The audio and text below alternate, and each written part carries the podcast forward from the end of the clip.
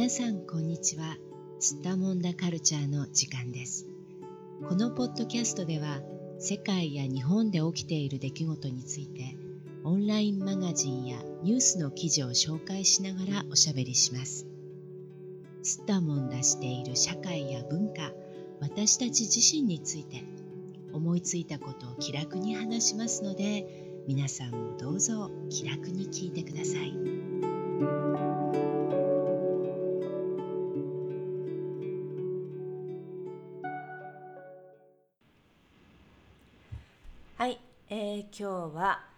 誰が女性選手にビキニを着せているのか。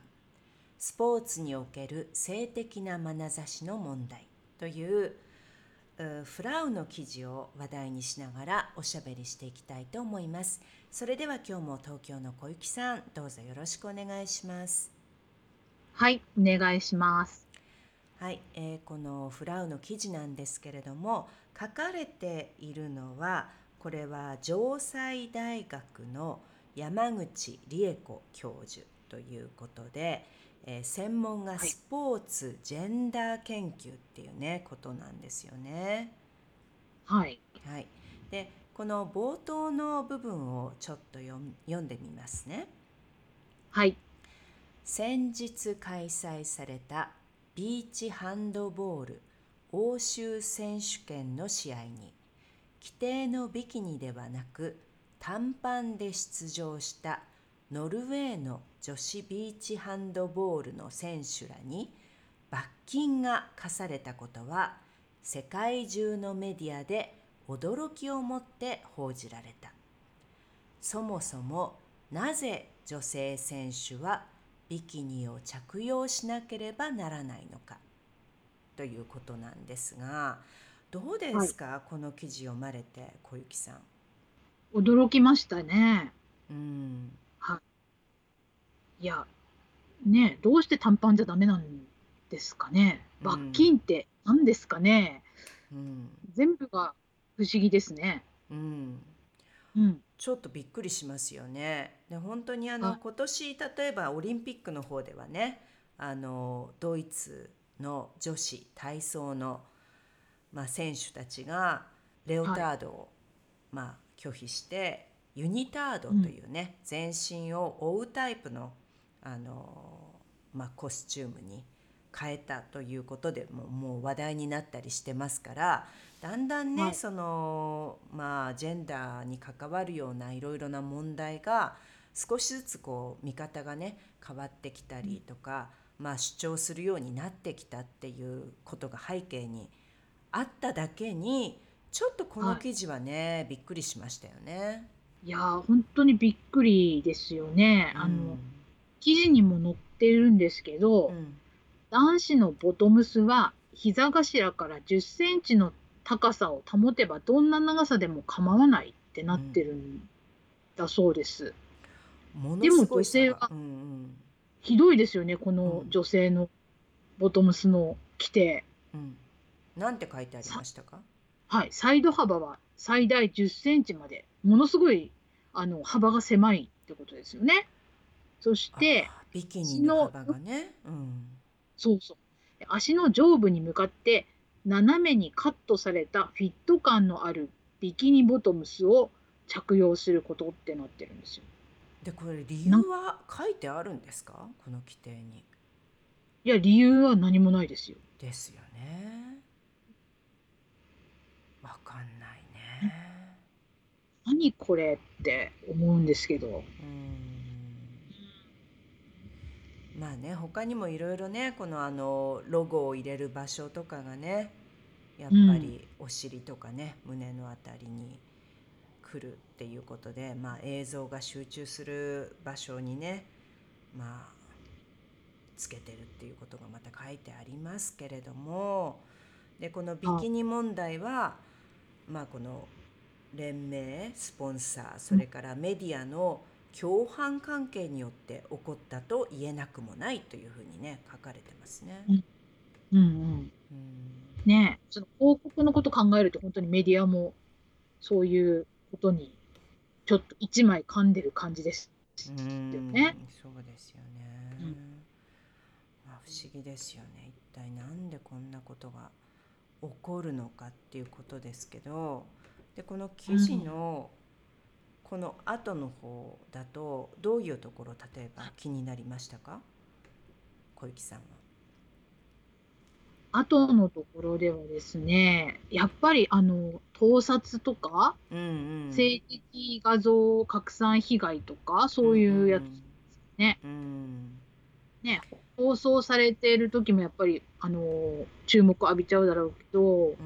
その会場でもその性的な目線で、ね、写真を撮ったりとか、うんうんなんかそういうような人がこう後を絶たないんですよね、うんうん女性アスリートとしては。うんうんまあこれまでにすでにね被害経験を訴えている方っていうのもあの現役の選手や元アスリートの方でたくさんいらっしゃるってことなんですよね。ね、そうですうね。んあの、アマチュアでもそうみなんですよね。ああそうですか。うん。なんか私の知っている新体操をやっているあのお子さんのお母さんうんのお話な聞くと、うんやっぱりその練習場とか試合会場にこう不審な方が来てうん写真をしたりするんだそうですよ。うんで、そういうのをあの保護者の方とかがね、一生懸命阻止していくっていうようなことがある必要なんだっていうことを言ってたんですよね。ああそうかじゃあまあ例えば女の子をねまあ10代とかの女の子が、まあそうやって体操の練習をしているような会場にちょっとこうんう不審な人物が紛れ込んできて写真を撮ったりとかそういうことがうんうん日常的に起こってるってことですよね。うん、そんなことも聞きますようんね。うん、それはやっぱりあの、親の立場からしたら本当にちょっと怖いでしょうねやっぱりね。そういう人たちがうん。自分の子供をね、そういう性的な目で眼差しで見てるっていうふうに感じたら、ちょっとやっぱりすごく怖いですよね、親としてもね。うん、うん。ね。うん。でこの記事に、うん。その SNS 上などでうん露出の多いユニフォームを着ている選手の方が悪いやうん女性スポーツから性的な部分がなくなったら見る価値なしといった声も聞こえるって書いてあるんですよ。すごいね。もうこれも本当に腹立たしいっていうか、うんまあね公然とねそういうコメントをする人が、まあ実際にいるってことですからね。そう。で、うん。露出のユニフォームって別にしたくてしてるわけじゃないってことじゃないですか。そのね。ハンドボールの話からしても、うんうん。規定があって着てるわけだから、うんうん。アスリートに何も悪いとこないのに、そんな風に言われちゃうとか、ちょっとなんかもう、当事者じゃないけども腹が立って腹が立って。うんうん。うん。まあ本当にね失礼な話ですよね。本当にね。失礼。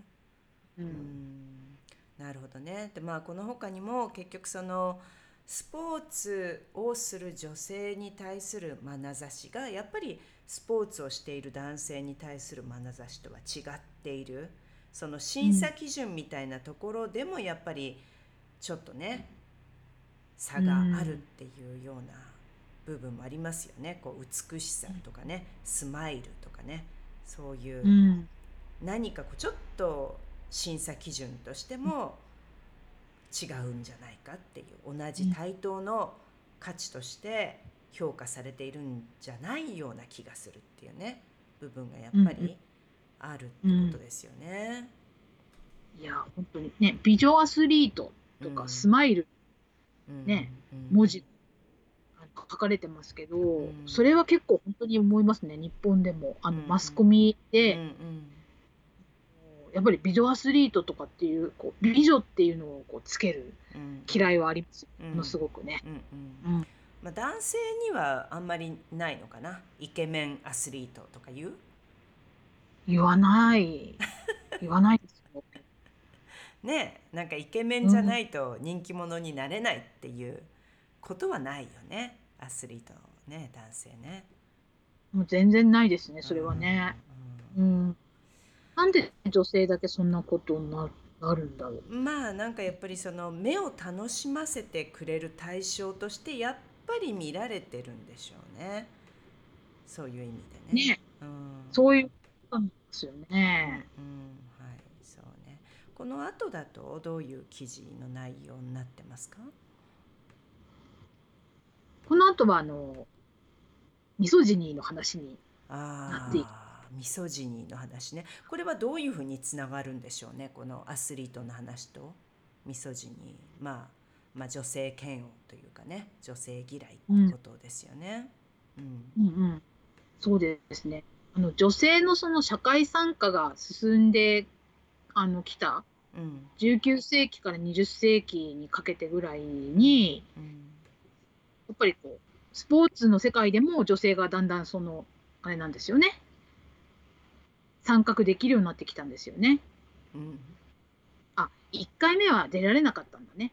うん第1回目のアテネ大会には出られなかったわけなんですよね。そうか、うん、まあまだ女性が認められてなかったってことですよねそうですね。一番最初の段階で。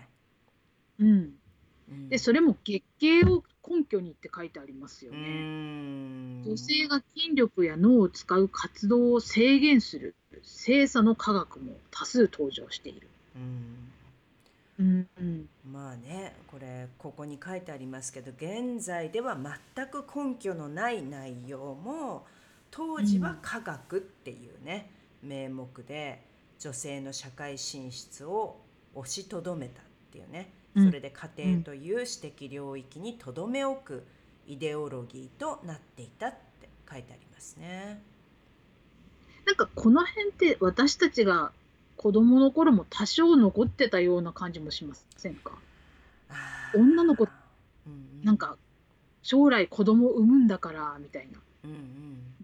うんはしない方がいいよみたいなこと言われませんでした？まあもうあまり覚えてないですけどね。私自身はあのそんなにあのスポーツを盛んにやっていたわけではないのであまりあのうん。経験としては実体験としてはないんですけれどもただやっぱり男の子が逆にねあの、うん。逆の意味でその差別的なあのなんていうのかな目にさらされていたところもあって今度はその男性だったら絶対にスポーツをしてなかったらダメみたいなねああ、そうですのもありまね。したよね。だからうん。あの私たちが子どもの時日本の社会ではやっぱりその男の子だったら絶対にスポーツができなくちゃいけない。うん。みたいな。そのスポーツが全然、あのできなくってスポーツに興味がない。例えばそのクラブ活動とかがあったじゃないですか私たちが。うん。小さい頃、うん。今まあ今もあるんでしょうけどね日本の学校にはね。でこのクラブ活動で、男の子っていうのは大体そのスポーツ関係バスケットボールだったり野球だったりサッカーだったりね。あの、うん。スポーツをするのがまあ当たり前で。でうん。例えば天文学とか写真とかそういうクラブっていうのは非常にマイナーで。あの部員が23人とか34人とかしね、うん。本当にちょっとしかいなくってで、うん。男の子の数っていうのはすごく少なくってそういうクラブに入っている男の子は逆にまた差別的な目でねなんかうん。男のくせにスポーツもできないのかみたいなね見られ方があったりとか、まあ、これもちょっうん。とすごくねあのジェンダーの差別っていうのが大きかったと思いますけどね。で女の子はどうなんでしょうね。あのある程度のレベルまでスポーツをすることは奨励されてたと思うんですけどね女の子も。そう。うん。うん、ただなんかそれ以上、うん、それ以上っていう時にそこまでする必要はないみたいな考え方になって、でこれでもあの学歴とかもそうだったかな。私がいた地域はまだまだ田舎でしたからね。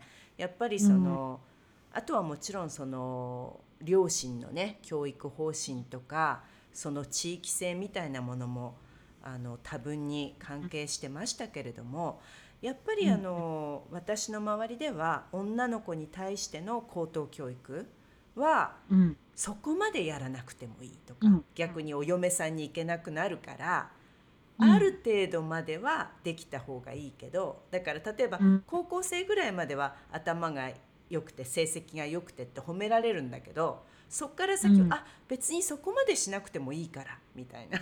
うん。で突然こう羽を折られるみたいなね。一生懸命やってきてたのに、今度はその女だからっていう理由でいやいやそれ以上は頑張んなくていいよみたいに急に言われたりしてびっくりするっていうことが起こりましたけど多分アスリートの世界もちょっと似てたかもしれないですね。だからやっぱりクラブ活動を通してとか、ある程度のレベルまで行く分にはすごくこう称賛してもらえるんだけどそれ以上ってなるといやいや、うん。それ以上は別にしなくていいからっていう。えなんで、うん。みたいな。ね、そううね。ん、だから上り詰める必要はないみたいなね、うんううん。うん。社会的なこう地位を得る必要はないみたいな。うん。なんかこう暗黙のそういうプレッシャーみたいなのがなぜかこううんそこから先は引きずり下ろされるみたいなね。傾向はやっぱりあったかな。ね、今言ってくださったことが本当にそのミソジニーがなぜ起こるかっていう、うん。あのねうん。仕組みの説明をしてるけど、あの記事の中で、うん。コーネル大学哲学科のケイト・マン先生の説を出してね、まさに今おっしゃったことそのまんまですよね。うん指導的な地位や権力、うん競争的優越などを女性が奪った場合、うん男性にはされない評価を下されたり、バッシングを受けるうんっていう。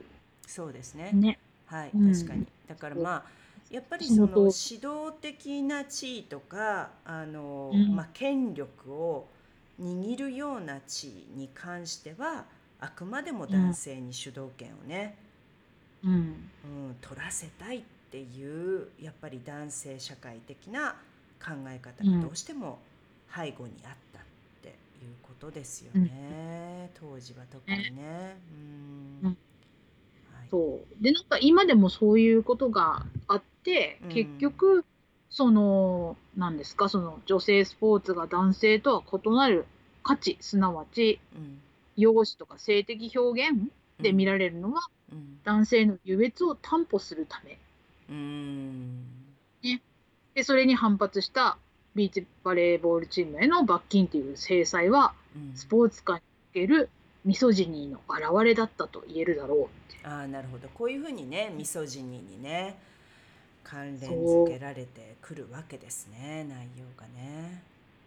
ね、でも納得がいきますね、この話はうんうんね。確かにねまああの日常生活を送る分にはねその例えばミソジニーみたいな考え方っていうのはすごくこう遠い何かこう、うん本当に一部のちょっとあの変わった人たちとかあの極端な思想を持っている人たちの一部の考え方だろうっていうふうになんとなく思ってますけれどもよーくこう社会の構造とかをね見ていくといやー実は意外と広くこういう考え方が、おそらく当事者さえも気づかないようなレベルで浸透している部分があるのかなって思わざるを得ないうん。ようなね、うん。あの部分がありますよね。やっぱり社会の構造の中にね。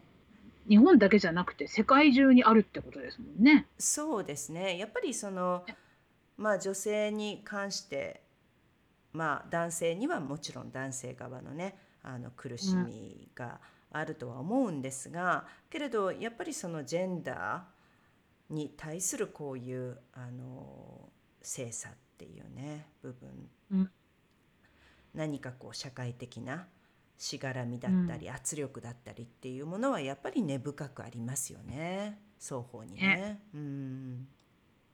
はい。まあ、この今回はスポーツをめぐっての話でしたけれども、でもあの、歴史をね見てみると今の時代よりももっと例えば前の時代に生きていた女性たちっていうのは、本当にもっと大変な社会的背景をくぐり抜けて、うん。それでもなおくじけずに頑張ってきたっていうね、人たちがたくさんいたんだと思うんですが、はい。はい。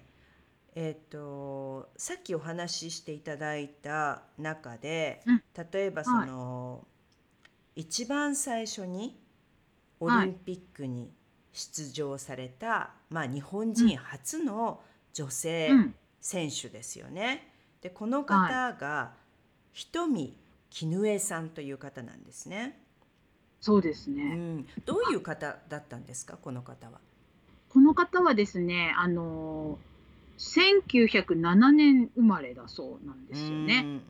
だからまだ明治時代にうん当たっですけど、明治の末期うん。にあの生まれた方で、まあ、うん。岡山県に生まれた方なんですね。うん。で、あの、なんか小さい頃から、その、なんていうのかな、活発で体も大きくってっていうような人だったんですけど、うん。あのー女学校の頃ですかね。うん。女学校ってあの、小学校終わったら、あの、入るみたいな、ちょっと中等学校みたいなとこなんですけど、昔の。昔はね。うんでうん。で、そこでその、ちょっとこう、なんていうんですかね、あの、体育が少しできるような学校だったみたいなんですよね。その、大正時代にもかかわらず、そういうことできるみたいな学校だったみたいなんです。うんうんで、あのテニスやったりとか、うんいろいろやってたら、すごくその、身体能力が高くって、うんその頃ちょっとずつ始まっていたその、えっと女子体育のその大会とかに出るようになったみたいなんですようんね。うん。でそのあの、まあ、ちょっと素晴らしい身体能力を見込まれてうん。うんあの1924年の時にだからまだ若い本当に10代の後半ぐらいの時にですかね。うん。あの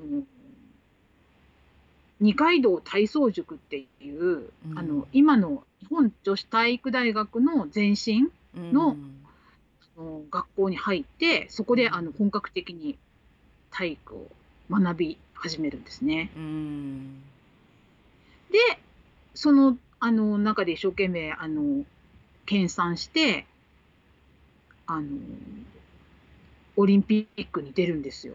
うん。1928年のアムステルダムオリンピック。うんうんうんでそれまでは全然日本人のオリンピアンっていなかったんですけど、うんこの方初めてうん。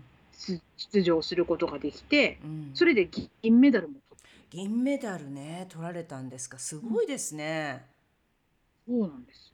うん。その時代にドイツの方に負けちゃったことは負けちゃったけどあのヨーロッパの方々欧米の方々と一緒に競技をしてかうん。あのね2位ですからね。すごいですよね。だって当時その日本でやっぱりその女子体育に対する考え方がまだまだ発達していなかった時代ですからほとんどその大したコーチがね まあこう言っちゃなんですけど今みたいな手厚いトレーニングとかもなかったでしょうし、うん。ねえ本当にほとんど独学でっていうかね自分でいろいろ研究しながらやってったんでしょうね、彼女はね。ねあの田舎にいた時は本当にちょっとあの極物扱いっていうか、うん。なんだろまあ、変人ですよね。変わった女の子っていうふうにうん。見られていた。うん。うそう背も高くてでも体が男の人以上にあの動いてすごいあの身体能力が高いってやっぱりちょっとねその時の常識からしたらちょっと変じゃないですか。うんうん。やかに。なんか一歩に二歩下がってこう静かにみたいなのが奨励されてたのにそんな男を向こうに回してねうんうん。大活躍しうん。だからちょっとそういった意味でなんて言うんだろう。肩身が狭い思いしてたみたいですね。ああなるほどね。そうか逆にね。そう。うん。でもそのあの二階堂体操塾っていう、うん。そのところで二階堂徳代さんっていう、うん。日本の女子体育の母みたいな人がいるんですけど、ああなるほど。うん。その人にあのいろいろ教わって、うん。あのメンタル的な部分もあの支えてもらいながらオリンそうか。頑張ったんですね。なるほどね。ううん。んまあやっぱりねこうやってあの一生懸命こう何か道を切り開いていってくれた人たちが過去にいらっしゃるからね。そういうことでちょっとずつちょっとずつその現実が変わってきてう今ん。のね現在があるっていうことですよね。うん、そう。うん。だからきっとそのあれですよね。ユニタード着たり、うんうんハーフパンツを履いてビ,、うん。あのビーチバレービーチハンドボールか、うんうん。をやった人たちも本当に今あの痛みを伴いながら改革してくれてんでしょうね。はい。そうですね。やっぱりあのこういう方たちの努力なくしてはねやっぱり前進できないということですから、まああの、はい。大変ですけれどもぜひあのやれる立場にいる方にはぜひどんどんはい。頑張っていってほしいと思いますし、私たちもねできるだけ応援していきたいですよねこういう気持ちをね。はい応援していきたいと思います。はいじゃあ今日も小雪さんどうもありがとうございました。はいありがとうございました。世界のどこかで聞いてくださった皆さんありがとうございました。それではまた。